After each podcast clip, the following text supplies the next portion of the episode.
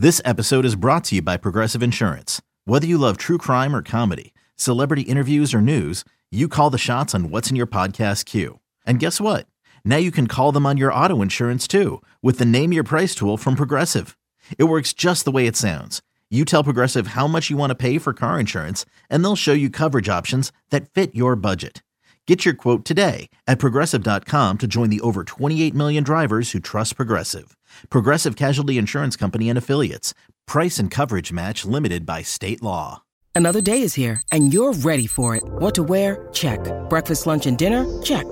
Planning for what's next and how to save for it? That's where Bank of America can help. For your financial to-dos, Bank of America has experts ready to help get you closer to your goals.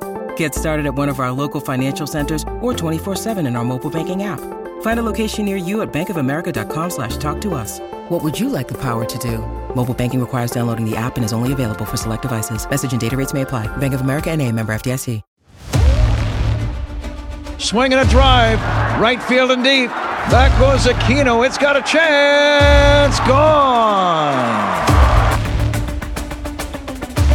Get out the tape measure, long gone. Fly the W! Cubs fans, it's time to fly the W with Dustin Rhodes and Paul Crawley Jean. You are listening to the Fly the W 670 podcast. It's season number 2. It's episode number 43. Cubs meatloaf, not good enough. Don't forget to listen, download, review, most importantly, subscribe to our podcast and to follow us on the socials, Fly the W670 on Twitter, Instagram, Fly the W on Facebook, or don't forget, you can email us at flythew670@gmail.com. Crowley, happy beginning of a new week. It's a Monday when you and I are sitting down doing this together, and the Cubs are back after a 4-6 West Coast three-city road trip. So, not great, but certainly not as bad as it looked like it could have gone. How was the weekend for you overall? Overall, good, man. I'm excited. I got the bags packed ready for Myrtle Beach on Wednesday, so that'll be fun. Make sure everyone's following because I'll have tons of content from down there. But like you said, 4-6 is not a bad West Coast road trip. But there was this quote that Jed Hoyer put out there. I thought it was interesting. He said, quote, "I'd find it hard to 2 out of 3 way our way to a really good place. We're going to have to win a bunch of games in a row." And I think that quote is really important because, you know, we talked, the last title of our show was Cubs are 10 games under. Well, they're 9 games under. 2 out of 3 ain't going to cut it anymore. They have to go on a streak. And again, that doesn't mean that the Cubs are, you know what I mean? Like the season's going to end in a month, but Jed's got to make decisions, right? And so David Ross kind of countered that, said, well, that's more of a 30,000-foot view maybe from the front office would take. I'm focused on winning every day. If it turns into 15 in a row, great. I don't get into a series thinking. I'm happy if we take 2 out of 3, and I'm not if we don't sweep. So I get what he's saying, but this is a team that has to go on a run if they want to get back into this thing, if they want to be considered buyers and not sellers, and they're running out of time. So yeah, you know, 2 out of 3, most of the time you'll always take that. But when you're 9 games under 500 with a bunch of teams in front of you, you don't have the luxury of kind of just taking your time doing 2 out of 3. You have to show Jed that this team can compete, and it's worthwhile to start looking at either giving out some extensions or adding players.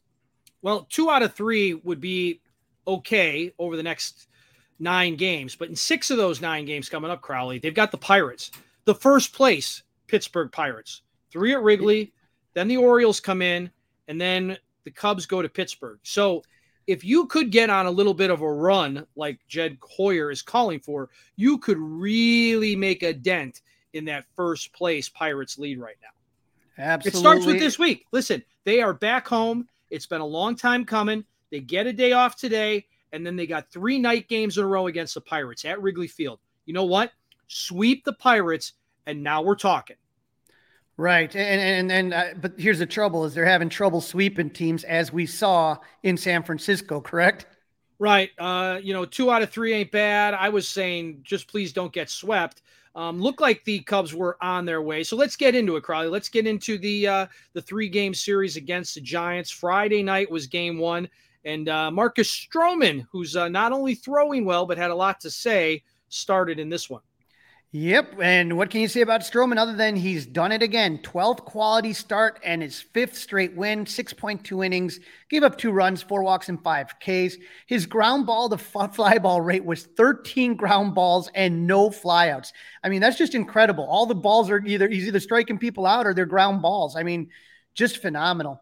Only trouble he got in was in the third one with 2 outs. He walked LaMontoya Jr. He gave up a single to Joc Pederson, and then Thairo Estrada doubled to give the Giants a 1-0 lead. Estrada had a great series, as did former Cub Joc Pederson. He was cruising until the bottom of the 7th when he gave out a 1-out double to Brandon Crawford. He got LaMontoya Wade to ground out to advance the runner to third. That was the end of the night for Stroh, and then Mark Leiter was the first out of the pen.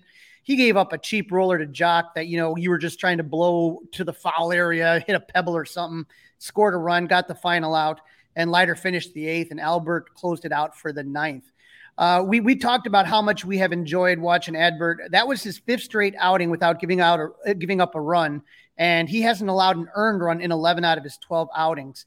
So, yeah, I mean, I like him in the high leverage situation right now, Crawley. That's who I want. I want Adbert Alzolay in all 8th, 9th inning, high leverage situations. I mean, this was a perfect setup. You had Stroman going pretty much, all the way into the 7th.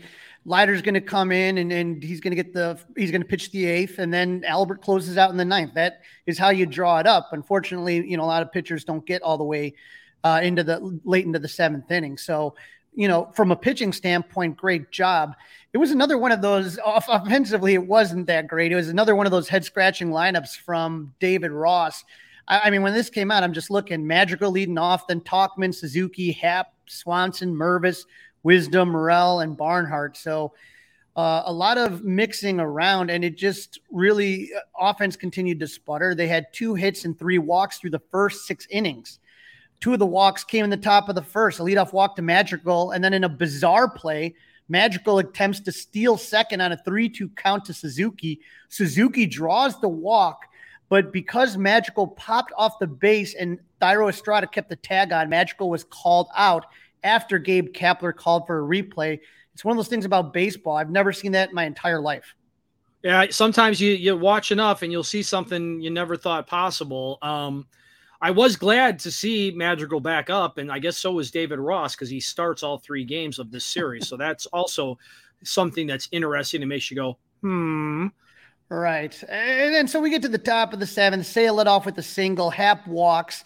Swanson would fly out, and Mervis was hit by a pitch to load the bases. We talked on our previous podcast about how the Cubs had the 4th worst average with the bases loaded, but Nico, who didn't start the game, singled up the middle, scoring Suzuki and Happ to give the Cubs a 2-1 lead. Christopher Morel would then walk, and then Tucker Barnhart, who hadn't had a hit since May 13th, singled to score Mervis, and that run ended up being the difference of the game. But again, the Cubs had 3 runs on 7 hits, 8 total bases. They left 6 men on base, went 2-for-8 with runners in scoring position. Seiya had a big day reaching base all 4 times with a double, 2 singles, and a walk. And Nico, who came into the game to pinch hit for Wisdom in the 7th, was 2-for-2. But in general, when you look at that, I mean, that 5 out of your hits came from those 2 guys, right? 5 of the 7 hits. Just for the record, based on what you just shared with everybody, Tucker Barnhart, May 13th. Today is June the 12th. Right. So it's like first hit in a month. So, you just can't have 2 guys accounting for pretty much all of your hits. It's just, again, Stroman did a great job. You won't go any kind of a winning streak with that happening. No, you will not. No. Game number 2, Crowley. Kyle Hendricks versus John Brebbia. The Cubs win this one 4-0. Another weird lineup offensively, and the Cubs only had 5 hits, but the young guys came through. Christopher Morel and Matt Mervis had big games. Mervis had his first hit of the game in the top of the 3rd with a 420-foot bomb that bounced into McCovey's Cove. Christopher Morel broke out of his 0-for-22 slump when he homered in the top of the 4th to make it 2-0. And then in the top of the 5th, Morel added 2 more RBIs with a big 2-out single to give the Cubs a 4-0 lead. But the offense, as bad as it was, that wasn't the story. The story of the game was the professor, Kyle Hendricks, and just his 4 starts back coming off the IL. He pitched an absolute masterpiece. He was rolling. He had a no-hitter going into the eighth inning on only 81 pitches. And I'm watching this, you know, and I'm texting people, turn on your TV, turn on. It only took him 3 pitches to get Michael Conforto to ground out, 1 pitch to get Mike Yastrzemski to ground out.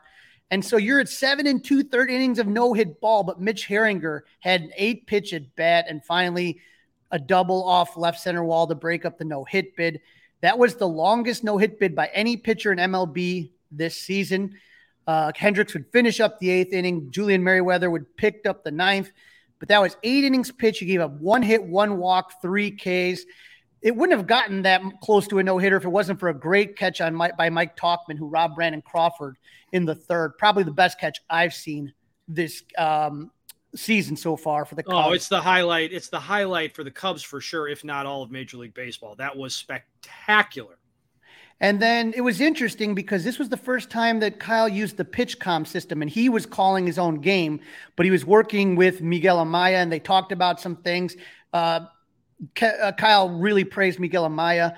He is the first Cubs rookie in his debut season to catch a one hitter since Steve Lake caught Chuck Rainey August 24th, 1983, long ago. What did you think of the hit that went off the wall? I saw on social media quite a few people had an issue with Ian Happ not trying hard enough, asking him to jump. He did look a little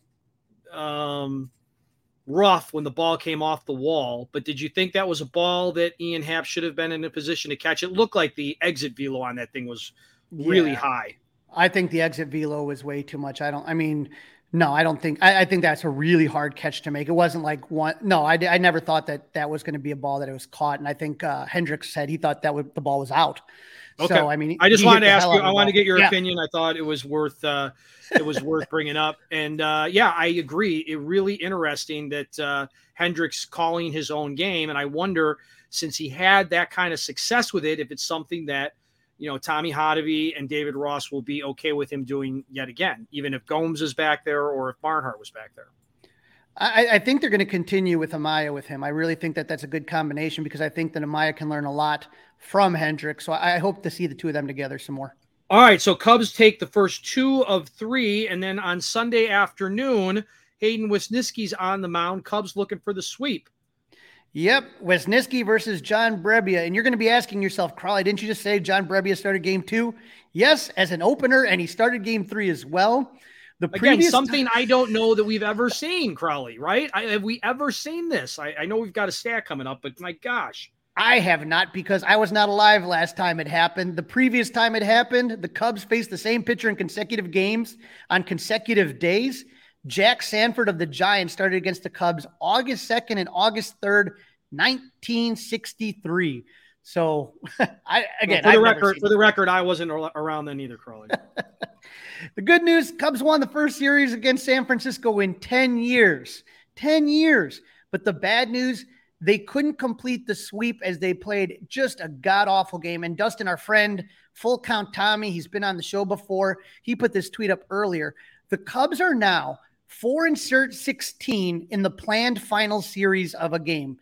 So, and that's 1-6 after winning the first 2 games of the series. So, I mean, just absolutely awful on the final game of the series. And I don't think that, you know, I'm trying to think back if, you know, David Ross is it's not like clearly putting in getaway day lineups, but I do not, that seems something funky. I don't know what it is, but that's weird. Yep. That's a funky one. No doubt about it. You know, you figured 4-16. I mean, that's not even, you know, that's not even close. And then that's what we talk about like, you know, needing to win games in a row. If you can never win the final game of the series. I mean, it's irritating. Yep. Super irritating. And then the kind of a funky lineup again. Right. And then deciding to rest guys because they were getting today off as well, trying to get guys off their feet, all that stuff. Yeah, everything was a disaster. Pitching starter Hayden Wesneski hit the first batter he faced, then gave up a 2-run homer to former Joc Pederson to put the Giants up 2-0. Hayden got the second inning without any damage, but then another 2-run homer to Joc in the 3rd. That made it 4-0. Wesneski allowed the first 2 base runners in the 4th before being pulled. And then it just got worse from there. The bullpen was a complete disaster. Fulmer gave up one run that was charged to Wesneski. Brandon Hughes came on and gave 3 runs on 3 hits and couldn't get out of the inning. Rucker finished it up. Jeremiah Estrada gave up 2 runs, and Javier Assad gave up 3 runs on 5 hits and 1 walk. I'm really disappointed the last couple of times we've seen Assad. Absolutely. And the bullpen in general, its ERA is now 4.73 and its WHIP's 141. That is both third worst in the league. The Cubs pitching gave up 13 runs on 15 hits, 4 of them home runs, 2 of them to Joc Pederson. Let's talk offense. Think it's any better? No. They scored 3 runs on 7 hits, 3 walks. The Giants committed, Dustin, 4 errors. And I'm telling you, they were sloppy errors. It wasn't like a bad, scorer's call on this. Balls off the glove, throwing balls away.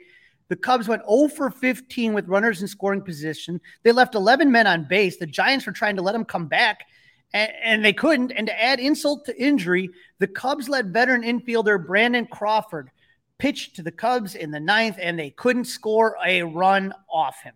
I think it only needed 20 pitches to get through the inning, Crawley. 20 pitches. That's also embarrassing. That's basically rubbing the Cubs' nose in it. And that's exactly what it is. And you know what? Good. I'm glad that happened. And I'm glad it happened because I hope they take in umbrage and insult to that and start to really, they need to do better. But it's hard to, for the offense to get fired up when the bullpen was just so awful. And this has just been something we've talked about. I mean, obviously the offense, we've talked about their inability to hit for power, hit with runners in scoring position, but this bullpen's been a disaster. If you take a look at the free agents that they signed, Dustin, Julian Merriweather, better of late, 3.62 ERA, but they signed Brad Boxberger, 5.52 ERA, and he's injured. Michael Fulmer signed him, 5.93 bad. The guys that came back from last season, Michael Rucker, 4.97. Only one lefty in the pen, and he's been god-awful. Brandon Hughes with the 7.24 ERA. Those multi-inning options we were so excited about, Keegan Thompson, 4.22 in AAA right now. Javier Assad, 5.61. And the young prospects that they've called up, Jeremiah Estrada, 6.75, and Nick Birdie, 9. I mean, these... You're literally talking about your whole bullpen other than Merriweather, Leiter, and Alzolay have an ERA of 5 or above. No, that's bad. That's real bad, Crawley.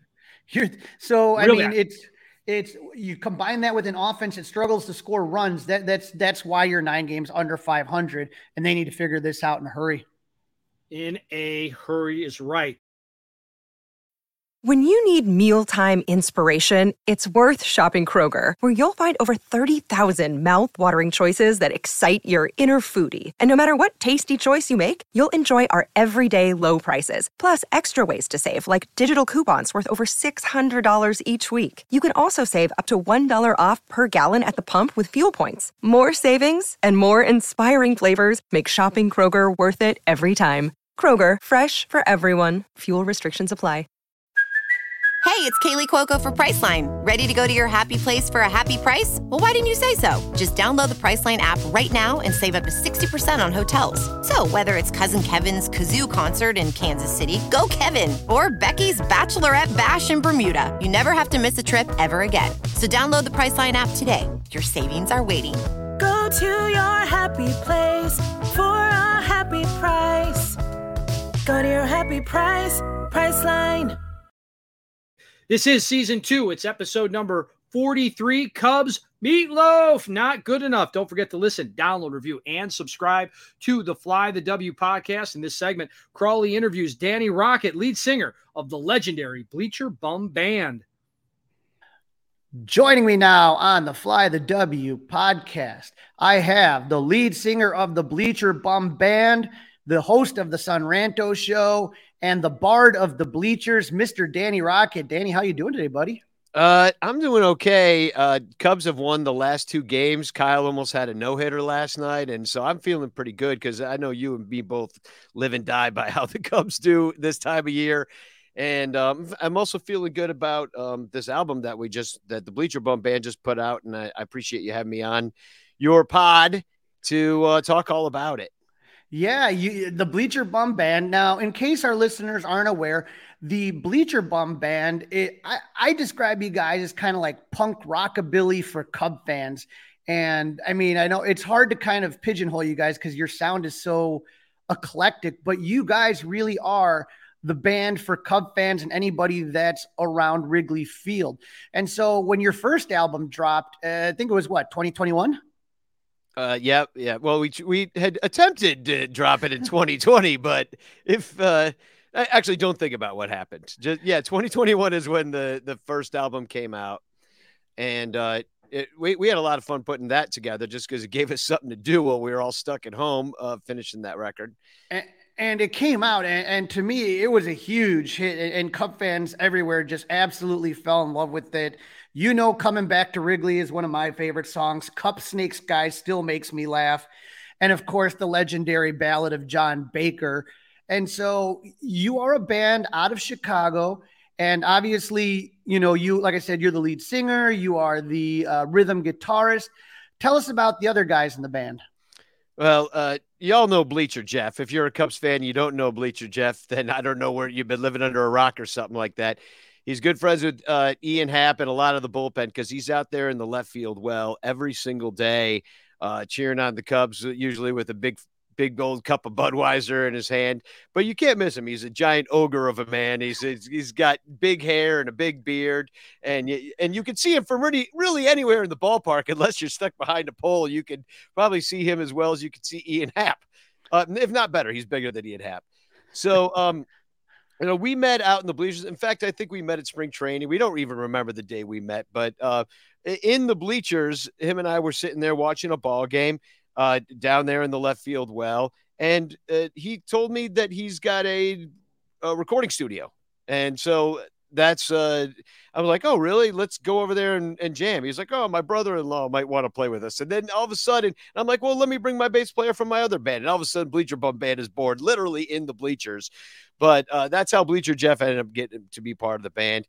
Jarrett Gable is our bass player, and we've been going to Wrigley Field together since we were, I don't know, 12, 13 years old, something like that. Our parents were older parents, so they didn't really care about the dangers of Wrigleyville in the 80s, and they would just let us go down there by ourselves and enjoy a ball game in the bleachers. So we've been doing that for years. We reconnected years and years later, and lucky for me, the dude's an awesome guy. I mean, I didn't see him basically since age 16 all the way to age 44 or something like that. Like, so it was just 30 years gone.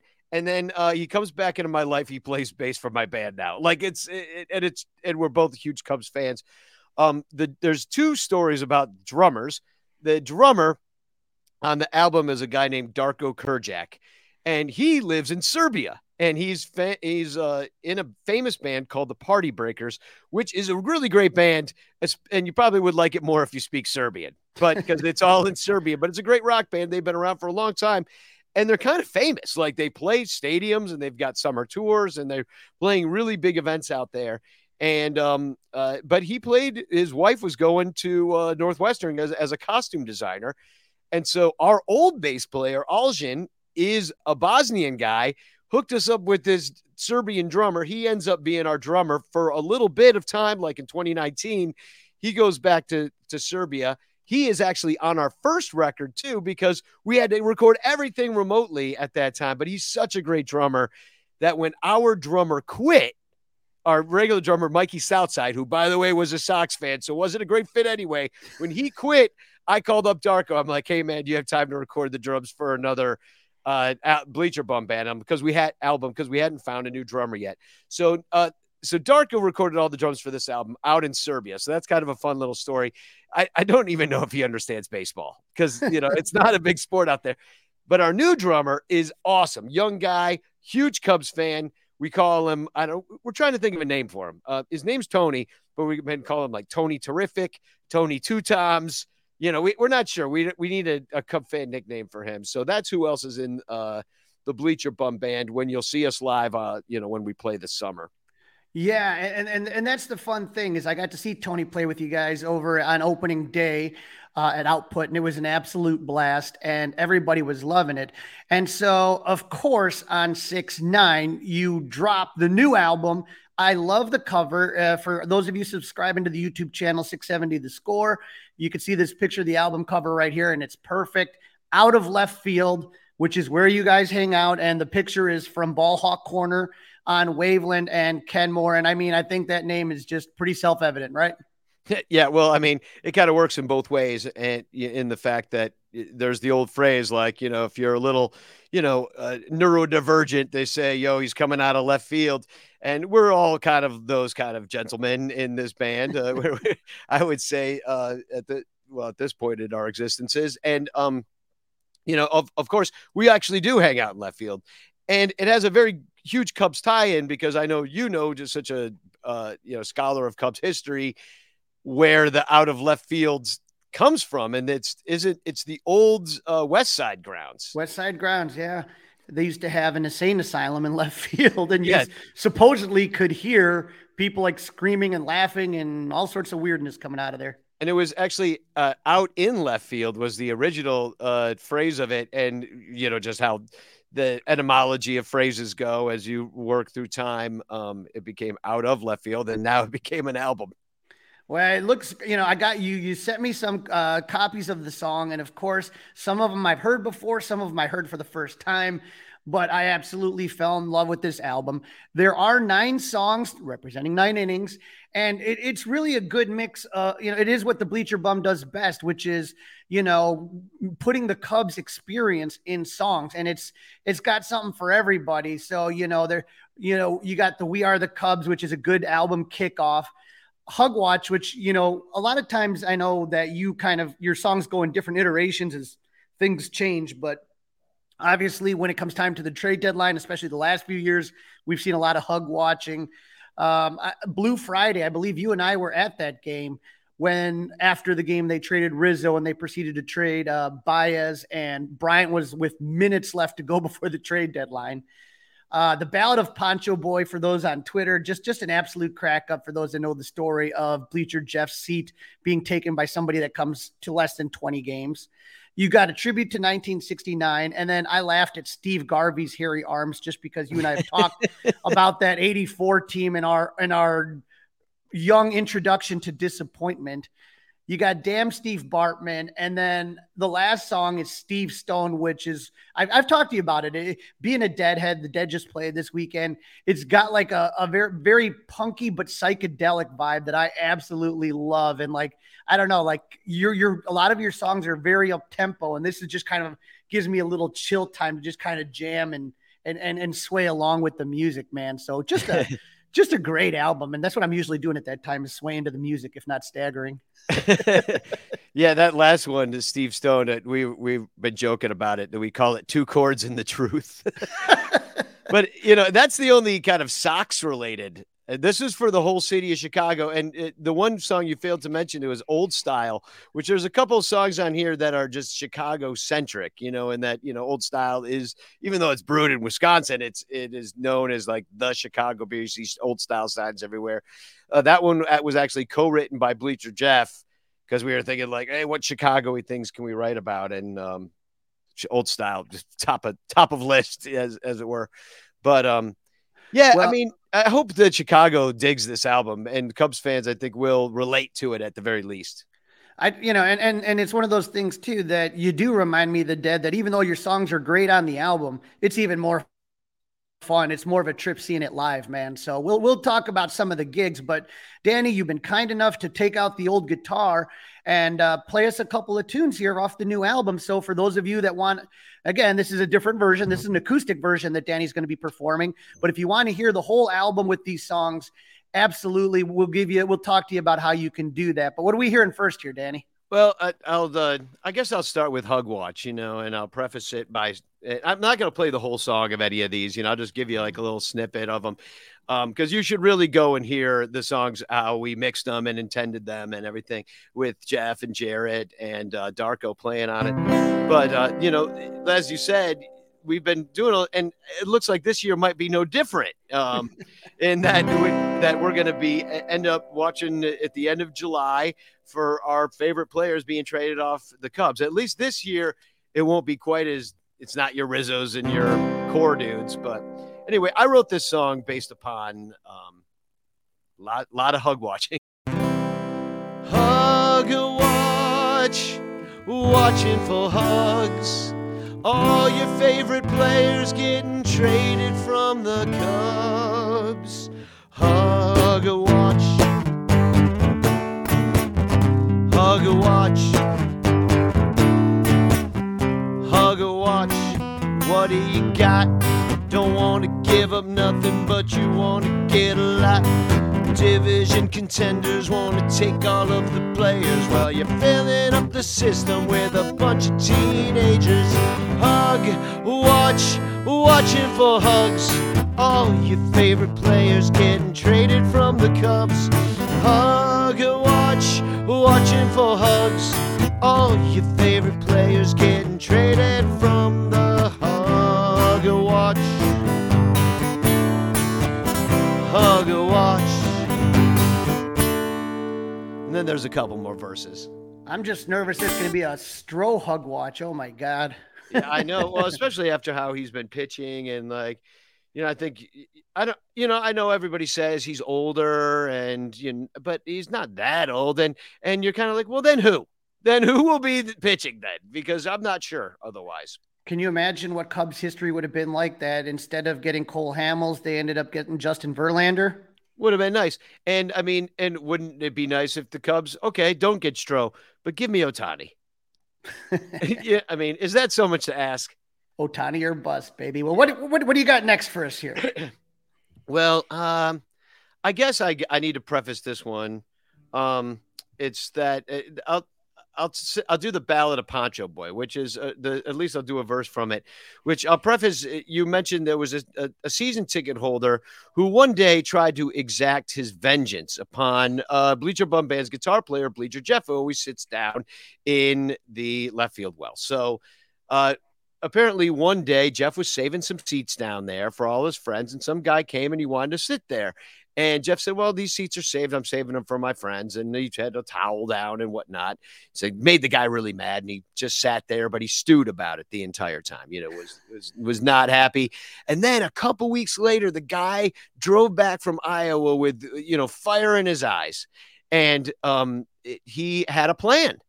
And that plan was to run to Jeff's usual seat, and I understand it's general admission and it's not his seat, it's not, doesn't have a number and a row printed on it, but he went and he quote unquote stole the seat. Now, you know, it's fair game, the seat, but Jeff went up there, he said, hey buddy, you know, like, just so you know, I usually sit here, I'll buy you a beer if you let me sit here.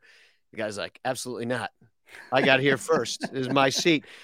So, and then the funny thing about it is that it rained that day. It was a bobblehead day, and you had to get there early to get the seat in the first place, and you had to get there early to get the bobblehead. But that man and his girlfriend or wife sat there, or abused friend, sat there in that first row, the left field well, all game for 7 hours straight in the pouring rain.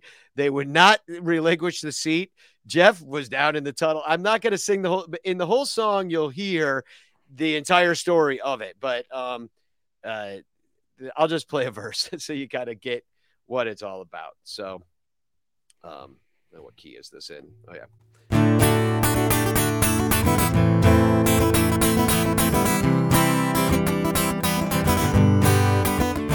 A bobblehead Saturday in the rainy month of May. A smattering of Bleacher fans were waiting at the gate.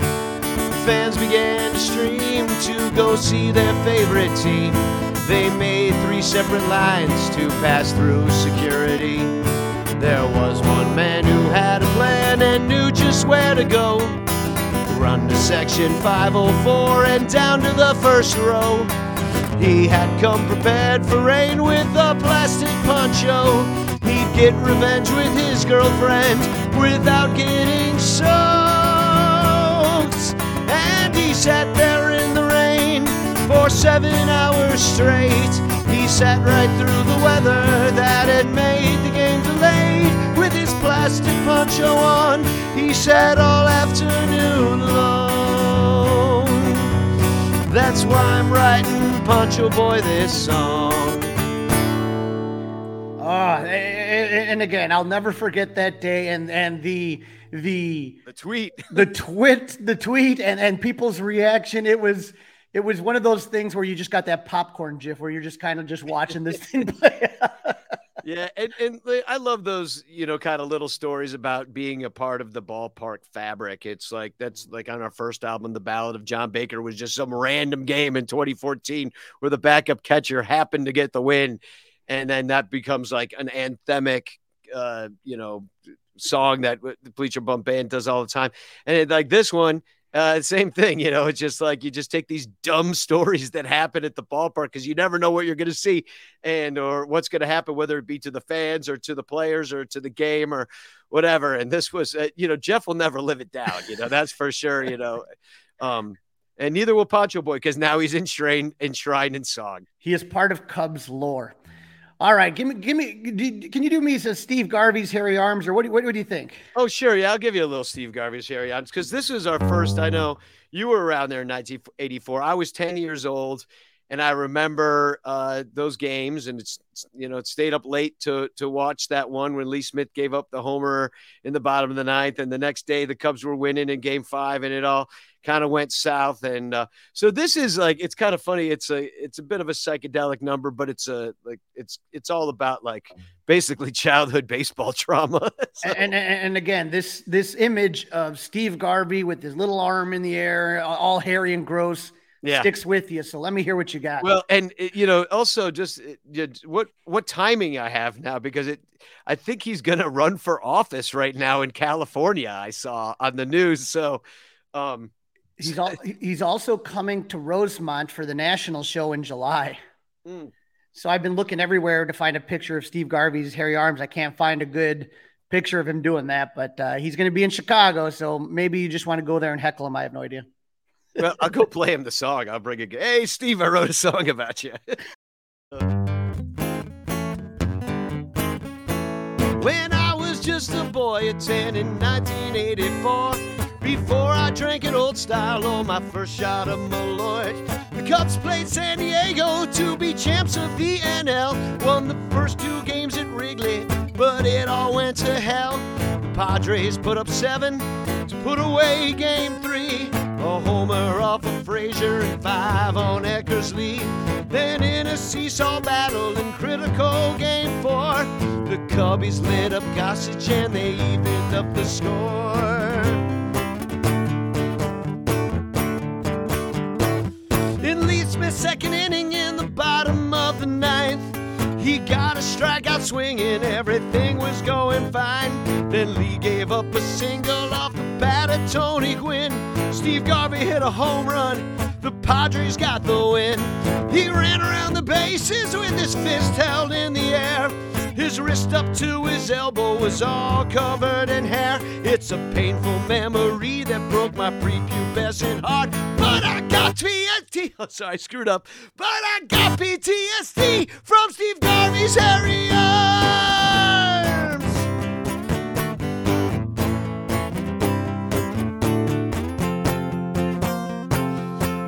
arms. Steve Garvey's hairy arms.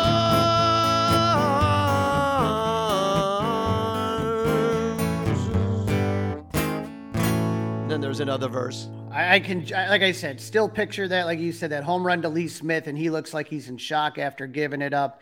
Definitely some PTSD. Yeah. Now, or TPTS, or whatever the hell I was about to say. PT Smith, It's live, man. It's live. That's the fun thing. Now, if anybody is interested, they can go to your Bleacher Bum Bam streaming pages. You guys are on all the services, Spotify, YouTube. Not yet. But not yet. Soon, the 17th. Yeah, well, it's funny how it works. It just kind of gets unleashed little by little by whatever the individual streaming services decide to put it up. But yeah, it should be right around the 17th. Really, what on the 17th is more of a celebration of releasing the album that we're going to do at Output Lounge on right after the ball game, after the Cubs play the Orioles. Right after that's done, we'll be over at Output Lounge, which is just north of Wrigley Field on Clark. You see a picture of me and Bleacher Jeff there on opening day. That you took that picture, huh? I did, yeah. That's a good one. That's calendar material. But yeah, we so we're quote unquote releasing it or celebrating it that day. But right now, you can what we're doing is I know people don't consume music this way anymore, which is really a shame for musicians, to be honest, because it makes it hard for us to sell our music, you know, and really do this for a living. It makes it difficult to have a financially viable musical project. But so what we're doing is we're selling a t-shirt instead of an album, but it's called the Shalbum. It's a shirt, it's an album, and you get to download the record. You could also just, when I give you the link, you can download it off of Google Drive, listen to it and whatever you listen to things on. And you can also, of course, stream it from Google Drive because Google Drive allows you to stream it from there before it hits all the major streamers. There's also a different version of the song you just heard called Steve Garvey's Hairy Arms with actually some real audio of that moment. Oh, cool. And a psychedelic beginning and ending, but I couldn't release it that way because, you know, the express written consent of Major League Baseball was not obtained or tried to be. I don't want to deal with that stuff, so I'm like, it's just a little moment. But I can give it to the people who buy the Shalbum, which is a Bleacher Bum Band shirt. It's black with like fluorescent, says Bleacher Bum Band, kind of in the style of the old 1980s and 90s shirts. It's fluorescent lettering, which is back in. I'm wearing a tie-dye right now, as you can see, with bright colors. And so you can buy the Shalbum if you go to sunranto.com, which is my podcast, / Bleacher Bum Band. And shirt and an album. That's quite the deal. Shirt and an album. Or you could just buy the shirt or just buy the album, depending on how you want to do it. It's also like available to our $5 Patreon subscribers at sunranto.com. You get it that way. Bleacher Bum Band also has a Patreon, so look that up.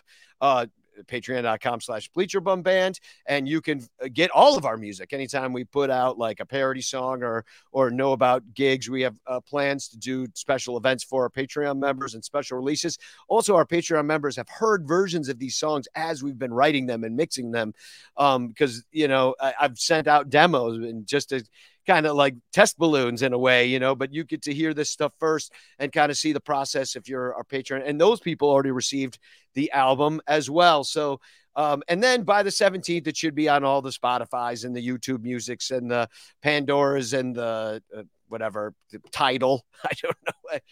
And again, just a reminder, on the 17th, you guys will be playing the album debut party at Output in Wrigleyville, right on Clark Street, Best Wings in Wrigleyville. Yeah. Approximately around 5 p.m. You never know with games and this and that. Free show, and there's tons of raffle prizes, which I always love. They're always hilarious. I don't know if the Nick Badgical bobblehead will be making its return, but you know. I actually managed to give that away. Yeah, that's a good point, Crawler. You always help us too when you come out to the gigs. Unfortunately, you won't be around for this one, but we have a raffle, and we have all sorts of Cubs bobbleheads, and I got a luggage tag, and we'll give away a shirt or two. And so there's always something, you know, fun that we like to make it fun for Cubs fans, get a little gear out there. And yeah, it's just a good time. We'll play for probably about an hour, and it's free, like you said, but you better get there because I know a lot of people are planning to even come in from out of town. I'm super excited to see a lot of our fans. And also we have another gig coming up. We're kind of doing we're going to South Bend, Indiana on July 8th. We'll be singing the national anthem before the game. And then we're playing at a place called McCormick's Coney Island, right downtown South Bend. They're a really great dive bar. Looking forward to rocking out. We'll play after the South Bend Cubs game there. So two chances to see us coming up. And then we'll add some more dates throughout the summer.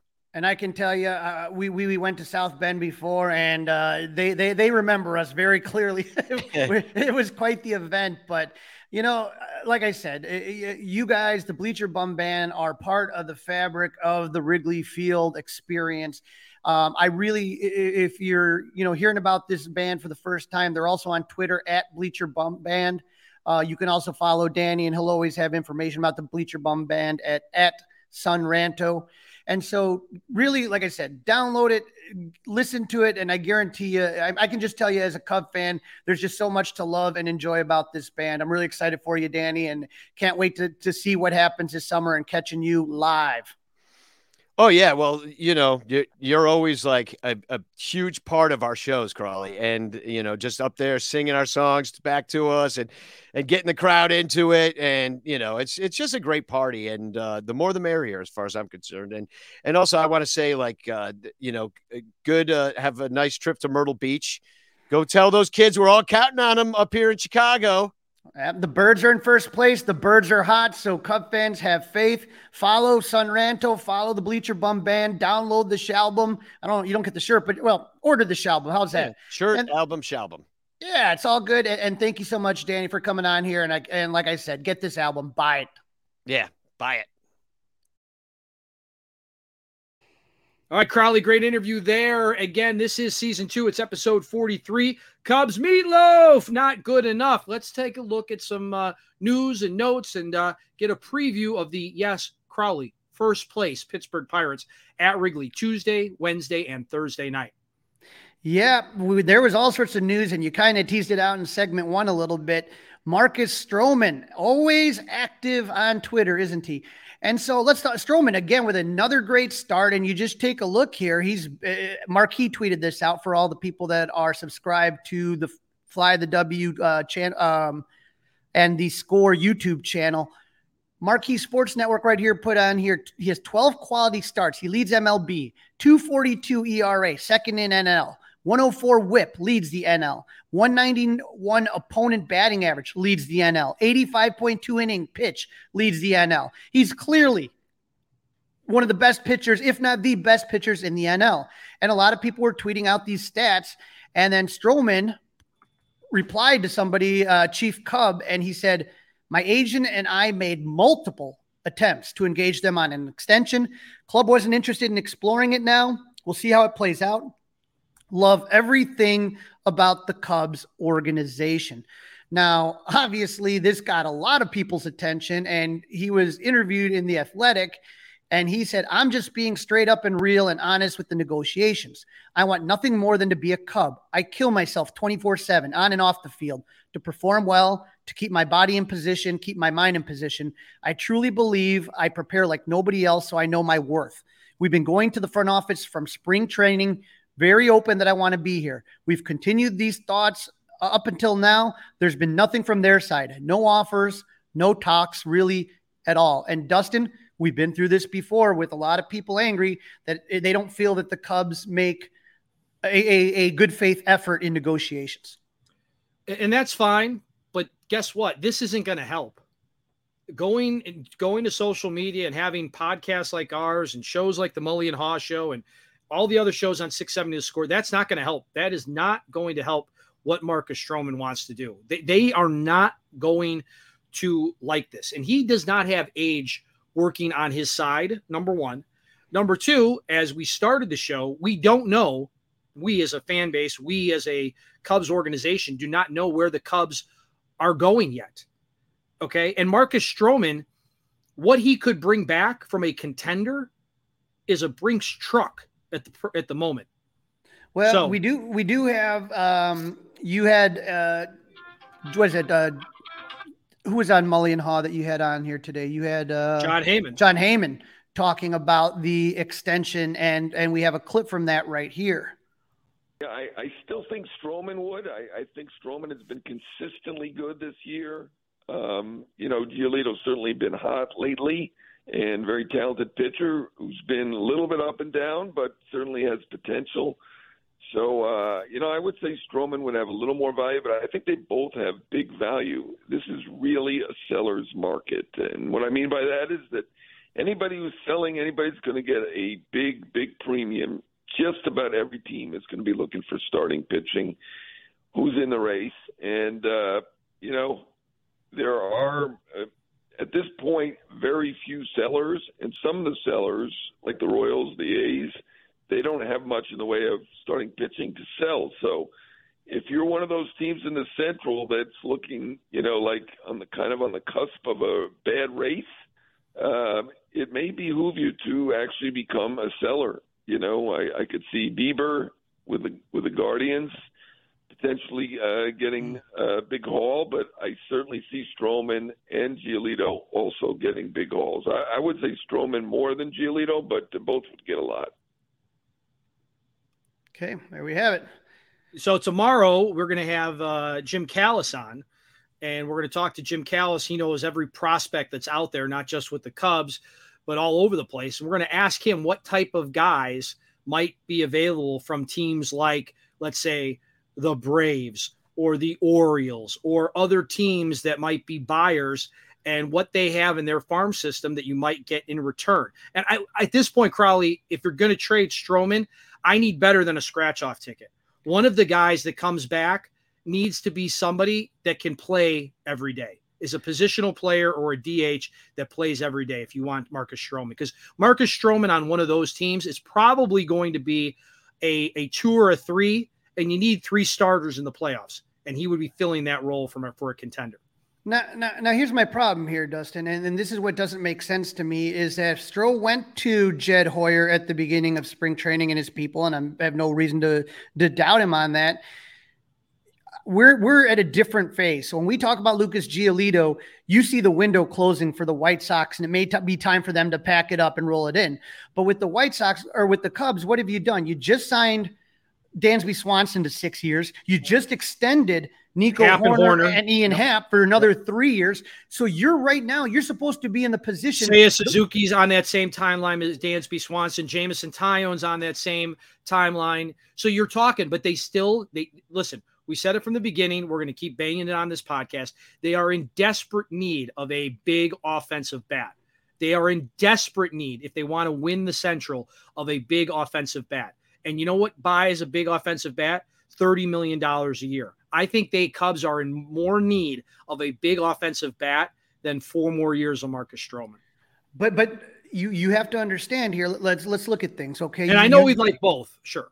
Right. And it, you know, I know the free agent market isn't great right now, but I think part of it is guys underperforming right now. And this is what you get when you have young players like Matt Mervis or Christopher Morel, is you're going to go through extended slumps.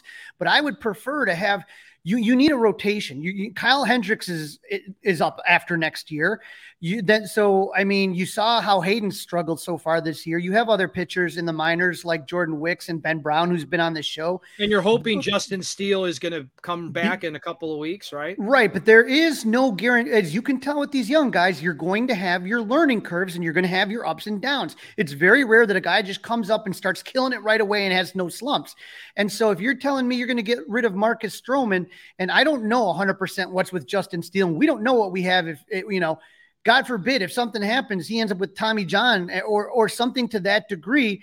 Now you're telling me you're going to be out Marcus Stroman, you're going to be out Justin Steele, and you're going to be out Kyle Hendricks? Well, that might be, Crowley, and what you're saying are all the things, if you and I are talking about it, these are things, obviously, that Jed Hoyer and Carter Hawkins are talking about. They don't owe Stroman anything right this second. So nope. I think it doesn't do him any good to be, hey, just so you know, if it doesn't turn out the way you fans want, I've been trying. I don't see how that gets things going.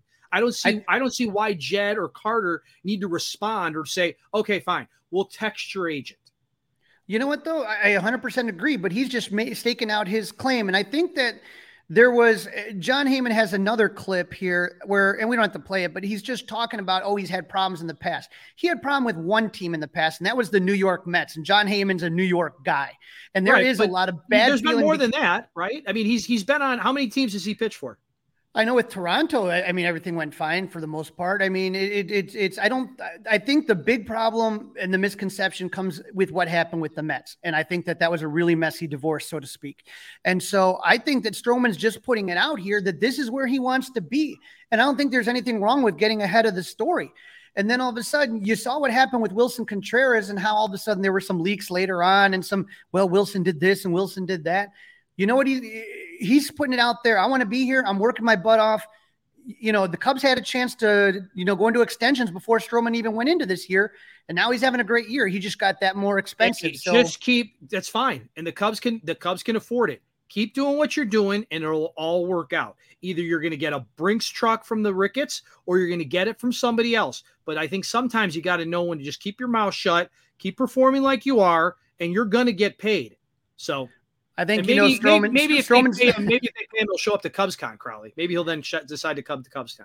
I'll invite him personally, but Stroman is one of those guys that he isn't going to be quiet. That's not him. That just isn't him. And if that's the thing, is that you take the good with the bad, and that's the same as it was with Wilson Contreras or Carlos Zambrano or anything. Those are guys that say what they got to say. They play with their hearts on the sleeve and they live with their hearts on the sleeve. And so that's just it. And I just, like I said, I would be happy to keep Stroman around. We'll see what happens. There's no. I don't want to run him out, Crowley. Don't misunderstand. I don't. But I don't know what it's. It's June 12th. There's a ton of time left. Okay. The Cubs can operate on their own timeline. They don't have to do anything. Nothing's going to change. Other than you're right. It's going to cost them more money, which they have. We all agree they have it, right? They have the money, so spend it, right? I hope so. Now we said Stroman's going to be an all-star. All-star selections voting first round has just come out. You've probably gotten these tweets that show you or the emails. Mancini, Horner, Swanson, Wisdom, Gomes, Bellinger, Suzuki, Happ, and Morel. Vote for them. The first updates have just come out right now, and you can take a look here. This is from Megan Montemurro. She said Cubs in top voting at respective positions. Dansby Swanson's in fifth place at shortstop. Trey Mancini, fifth in first base. Christopher Morel, fifth in DH. Nico Horner, eighth in second baseman. Yan Gomes, eighth. Patrick Wisdom, eighth. Cody Bellinger, eighth. And Seiya Suzuki, 10th. The only person that deserves to be on this list and should be way higher is Dansby Swanson and maybe Nico Horner. But Dansby Swanson should be winning at short. He should be the starting shortstop for the National League. There is no question in my mind about that. Well, I took maybe a look. the same group of people are voting, and that's why a bunch of these guys are fifth. But again, also there's a long way to go in this process. Right. As first base, Freddie Freeman, Pete Alonso, and Matt Olson are your top three. Now, right. Second base, that's where you were asking. All way better than Trey Mancini, right? But I don't. Luis Arias has had a phenomenal year. There's no way he's not number one. Ozzie Albies and Nolan Gorman from the Cardinals, Miguel Vargas, and Jeff McNeil round out the top five. That's a tough group, Dustin. I think we could see him top five. I'm not saying he should be number one or two, but I think top five. I think eight's a little low. Right, maybe eight's a little bit low. And then if you're looking, Orlando Arcia, the Braves, up there. Francisco Lindor's number two. Xander Bogaerts, three. Matt McClain, four. And Dansby Swanson, five. I agree that Dansby should be higher than a couple of those guys. No doubt about it. No doubt about it, Crowley. But again, we got plenty of time. So obviously the front office is listening to the podcast because Nick Madrigal was called up and Miles Mastrobuoni, or Miles Mastaccioli as a caller on the score called him, was optioned down to Iowa. And then Madrigal all of a sudden started all three games against the Giants. Well, I don't have a problem with it because he was hot coming in, 488, 580, 854 with this 2 weeks in the I-Cub. So if the guy's hot, I have no problem letting him play. That's fine. I mean, you know, that works for me. If you're going to do that, play the hot hand until he's not. You know what I mean? Right. The concern I'm just glad it happened. Yeah, and the concern I have is that the guy that was the most hot for the Cubs, and he's still on our hot and not list, Seiya Suzuki, didn't play the last two games with what they're calling general soreness. He didn't play Saturday or Sunday, and David Ross said he's got some soreness. I think he's a little bit under the weather, so we'll give him one more day. I think he's not feeling 100% as a whole. He's not injured. He'll be fine. I think we're pretty confident in that. So Seiya had multiple hits on the last game against the Angels, had multiple hits in the first game against the Giants, didn't play Saturday and Sunday, so Cubs really need him to be okay, if you get what I'm saying. Absolutely. I'm not going to believe it or not for once. I'm not going to go overboard about this, but he better be in the lineup and he better be in the hot category when they take on the Pirates starting on Tuesday night. Yeah. Last season, the Pirates finished with a record of 62-100, tied for last in the NL Central. The Cubs played the Pirates 19 times last season and took the series 10 games to 9. Cubs went 5-4 at Wrigley and 5-5 in PNC. The Pirates haven't been relevant since Jake Arrieta crushed their souls in the 2015 wild card game. I think Kyle Schwarber also put one out in the river. But years of acquiring draft picks and trades have this team on the edge of breaking out. Off-season key additions. Ah, yes, Mr. Dick Mountain, Rich Hill is still alive and pitching.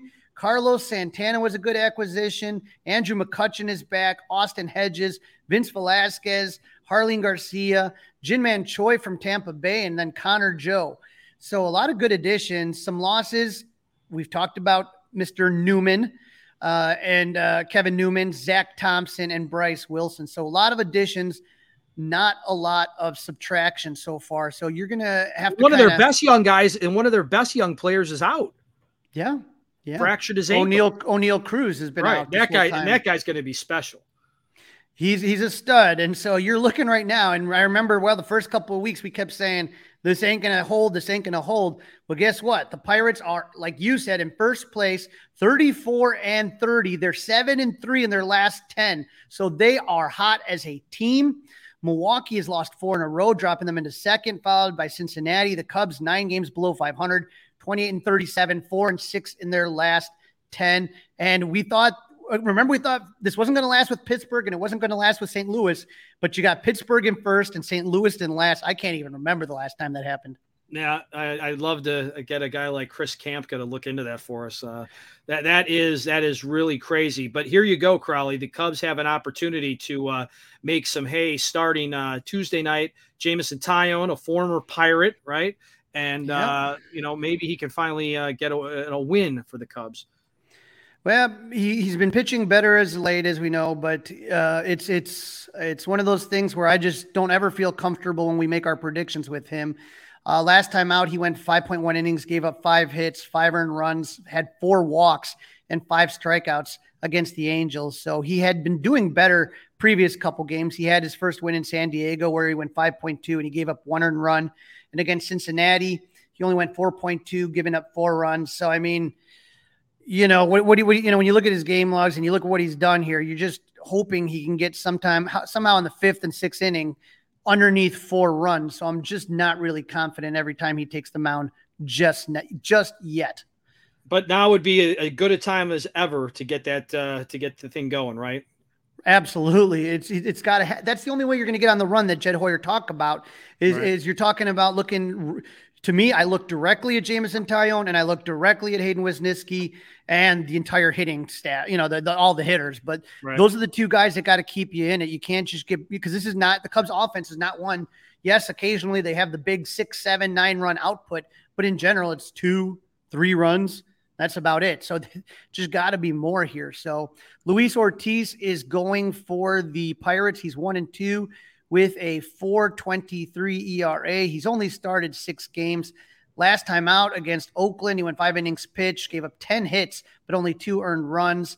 Against St. Louis, that was his previous start, but I don't believe he started that one. Or that was his previous game, but I don't believe he started that one. He's kind of been shuttling in between No, he did start it. He started and he only went 2 innings and gave up 1 earned run. So I don't know if that was an opener move or what, but yeah, he's just really a guy that kind of a bizarre young man here. He went against Seattle, gave up 5 hits, 3 earned runs. So don't know a lot about Luis Ortiz. He's only 24 years old. So Pittsburgh is full of these young guys. He was called up to the Pirates on May 9th, 2023. So he didn't start the year with the Pirates. I hope we don't learn anything more about him, except that the Cubs put up a big crooked number against him. Agree. Game 2, Drew Smyly. Always keep seeing it like we've talked about, but just a guy that I could really, I just need him to kind of really have a big game, really have a game, a shutdown type game. That to me would absolutely be right what the Cubs need here. He did a really good job against the Angels last time. The guy got a loss, but he went 6 innings pitched, gave up 7 hits, only 2 earned runs. So you can't really peg that on him. And then against San Diego, he went 5.2, 7 hits, 3 earned runs. And then that Cincy start was a bad one. But in general, he's been doing a good job, giving up just 2 or 3 runs here and there. But the Cubs, like I said, just not a team that, scores a lot of runs. And then On the Pirates side, you got Dick Mountain, a.k.a. Rich Hill. I can't believe this guy's still in the league. And this one's got me nervous because I just got a feeling like the way that the Cubs hitter are, they're going to be flailing against this guy. We'll see what happens. Against the Mets last time out, he went 7 innings and only gave up 2 earned runs. Against St. Louis, 6.2 innings, gave up 1 earned run. He had a really bad start against San Francisco, though. He went 6 innings and gave up 6 earned runs. But in general, the old man, I remember watching him start it was game 3 of the 2007 NLDS versus the Diamondbacks. Gave up a home run on the first pitch he faced, I believe. But he's been, he had a really bad start the second game against the White Sox, actually, of the season. But since then, he's been pretty solid. And like I said, he's one of those guys that makes me nervous that he's going to have the Cubs hitters off balance.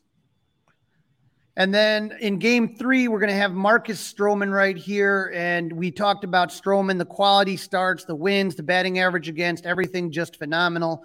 6.2, 2 earned runs against San Fran, 6 innings, 0 earned runs against San Diego. And then, of course, that 9-inning, 0 earned runs, only 1 hit against Tampa Bay.